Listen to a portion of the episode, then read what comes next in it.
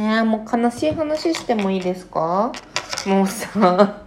もうさ、私さ、なんかこの間、あの、iPhone の画面が、まあ、割れてたのを修理したんですよね。半年ぐらい割れてて、でその割れがそんなに派手じゃなかったんだよね。で、クラッシュって感じじゃなくって、あの、ピー、ピーって感じの、なんかこう、わかる？ひびというか、まあ、亀裂というか、筋というか、がついてたぐらいだったんですよね。ほんで、まあ、使用感として、まあ、ザラザラするとか、その手に刺さるとかはなかったので、ほっといてたんですけど、なんかさ、み、なんか、その、数週間前に、あれ？ーと思って、私って大人かもしれんなと思って、なんか、もしかしたら私って大人？って思って、何をもって大人っていうかっていうと、画面割れでも直そうかなって思っちゃったんですよね。画面割れ。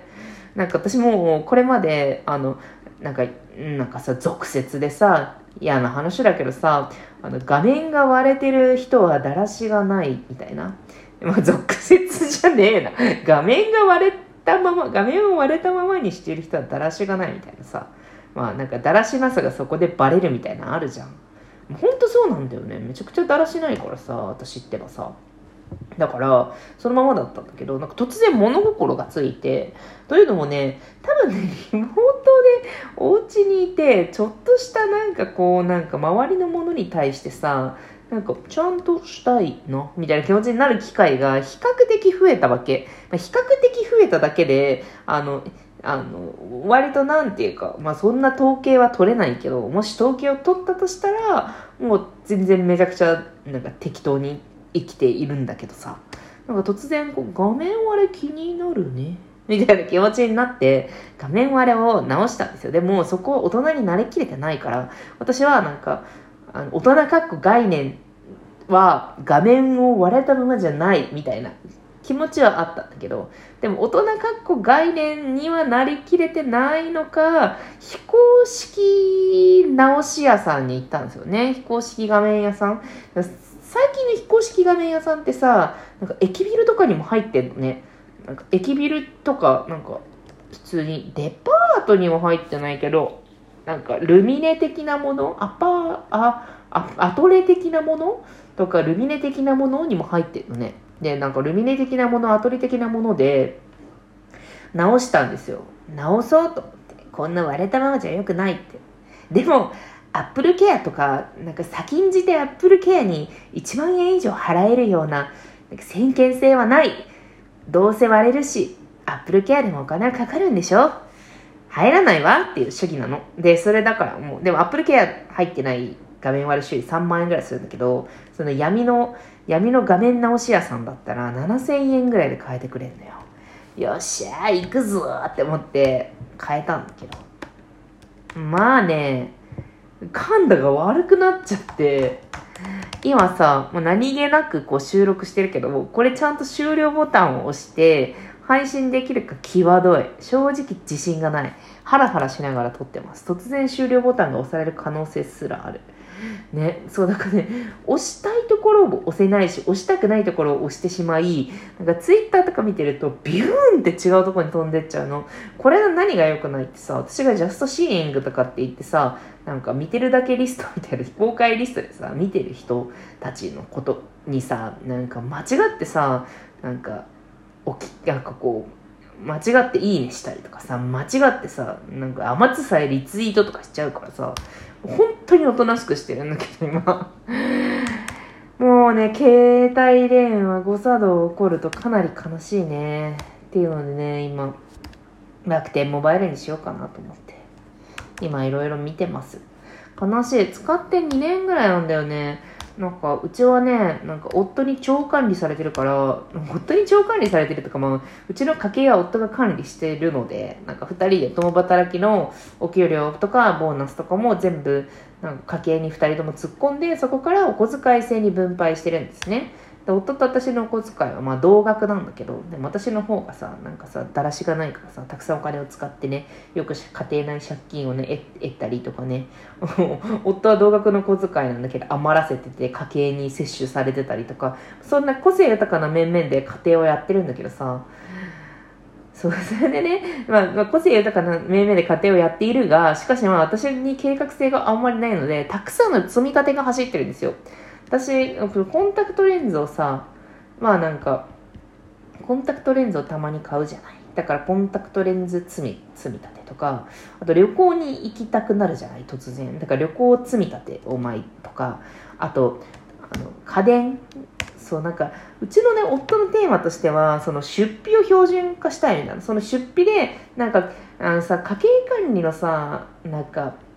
落とし穴としてさ特別出費みたいなのがあるじゃないですか。あ今月はなんかこうソファーを買い替えちゃったのでこのいくら出てるのは仕方ないとかそういう仕方ないを続けることによって貯金ができない体質になるんやでみたいな,、まあ、なんかそういう言説をこう採用していてなんまあいろんな積み立てがあるんですよね。その中に携帯電話積み立てがあって。で携帯電話積み立ては月々いくらだっけな？2000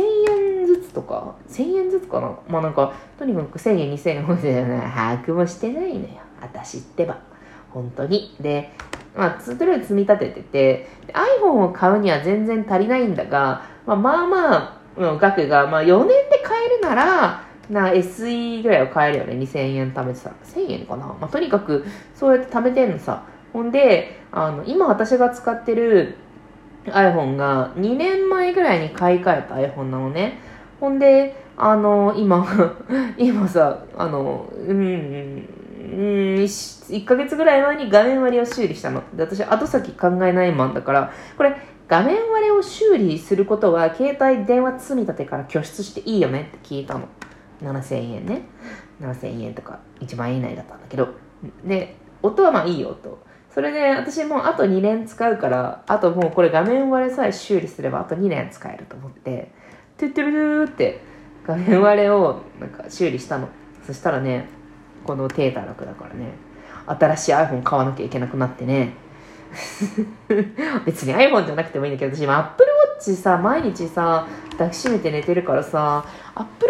使うってなると iPhone じゃないとダメでさ。Apple Watch さ抱きしめて寝てるしさ。なんかあの私がさ死んだらさ夫に通知が行くようになってるしさ。あと Suica とかも全部中にあるしさ。もうほんと Apple Watch なしで生きていけないからさ。だから Apple のただ中にいるんだけど。携帯がなん携帯がついたってないんだよね。ないっていうかもうなんか3分の1ぐらいになっちゃってて今。なんかなんかこれって安物買いの銭じゃない？これって安物買いの銭しないってなってる。iPhone11 とかでさそんなに悪くないやつだったのにさ画面をさ非公式でさ非公式で直したがゆえにさ悲しい。だからもう楽天経済圏の女だから私なんか電波電波ね LINE モバイル使ってて今。LINE モバイルのなんかコミュニケーションフリープランとか使ってるんだけどさもうもはや LINE モバイルっていうもの自体が消滅してるしさ、新規申し込みできないしさ、コミュニケーションフリーとか言って LINE とか、なんかパケット換算しないで使えるけどさ、そもそも家から出ないから私 NURO 光のさ、なんか家電波にずっと乗っててほぼギガも使わんっていう感じで、うん、これを機会にね、携帯電話の波を、波を乗り換えてね、やっていこうかなと思ってるんですよ。でも、マジで無駄がね、このタイミングで買い替えるつもりじゃなかったから、悲しすぎ。何にしようかな。なんか iPhone ってさ、SE 教の人いますよね。iPhone SE。あの、ちっちゃいやつなんかえ次の SE が出るまで買わないとか言ってる人結構見たけど。ね iPhone 何がいいのかな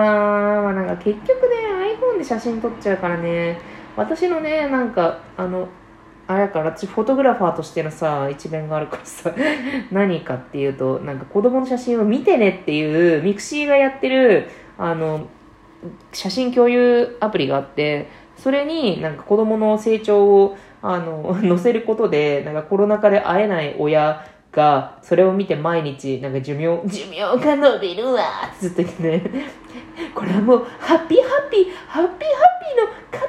アプリよとかって言ってめちゃくちゃ母親喜んでるからさ、親孝行のためにもさ、まあ、あとあと記録も好きだしね、子供の写真撮らなきゃいけないので、だから画素、画素、画素って言い方ももうしないよね。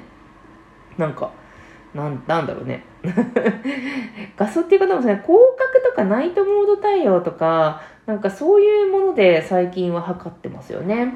ねだからこういうシーンでもとか、まあ、あと防水とかあとなんかそういう感じだよね。被写体深度みたいな。そういう感じで測ってますよね。画素の時代終わったね。画素って言わなかったよね。画素って今久しぶりに言ったよ。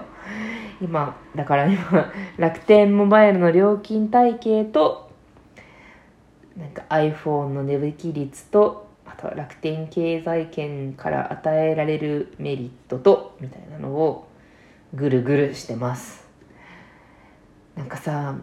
あれじゃない？今まあなんか LINE モバイルに変えたのが 4, 4年ぐらい前かな。その5年、5年ぐらい前かな ?5 年以上前かな ?SIM フリーにしてないと情報弱者みたいな、そういうトレンドがあった時に、なんか、俺も SIM フリーだって言って、ずっと au、ソフトバン au 使ってて、で、一人暮らし始めてソフトバンに変えたのかな？みたいな感じだったので、脱獄じゃって言って、そのままなんかぼーっとしてたんですけど、変えようかなと思っています。ああ、もう、ほんとさ、あれじゃない。店舗型のさ、店舗型のさ、ところでさ、料金について聞いてるのさ、割とその、なんていうか、壮年期というかさ、60代の人とか以上の人とかがさ、聞きに行ってさ、いるじゃん。え、じゃあこれは何なんですか？とか言ってオプションに加入させられたりとかするじゃん。マジであの気持ち分かっちゃった。もう本当分かん、分かんないよね。複雑だよね。というわけで、私がこの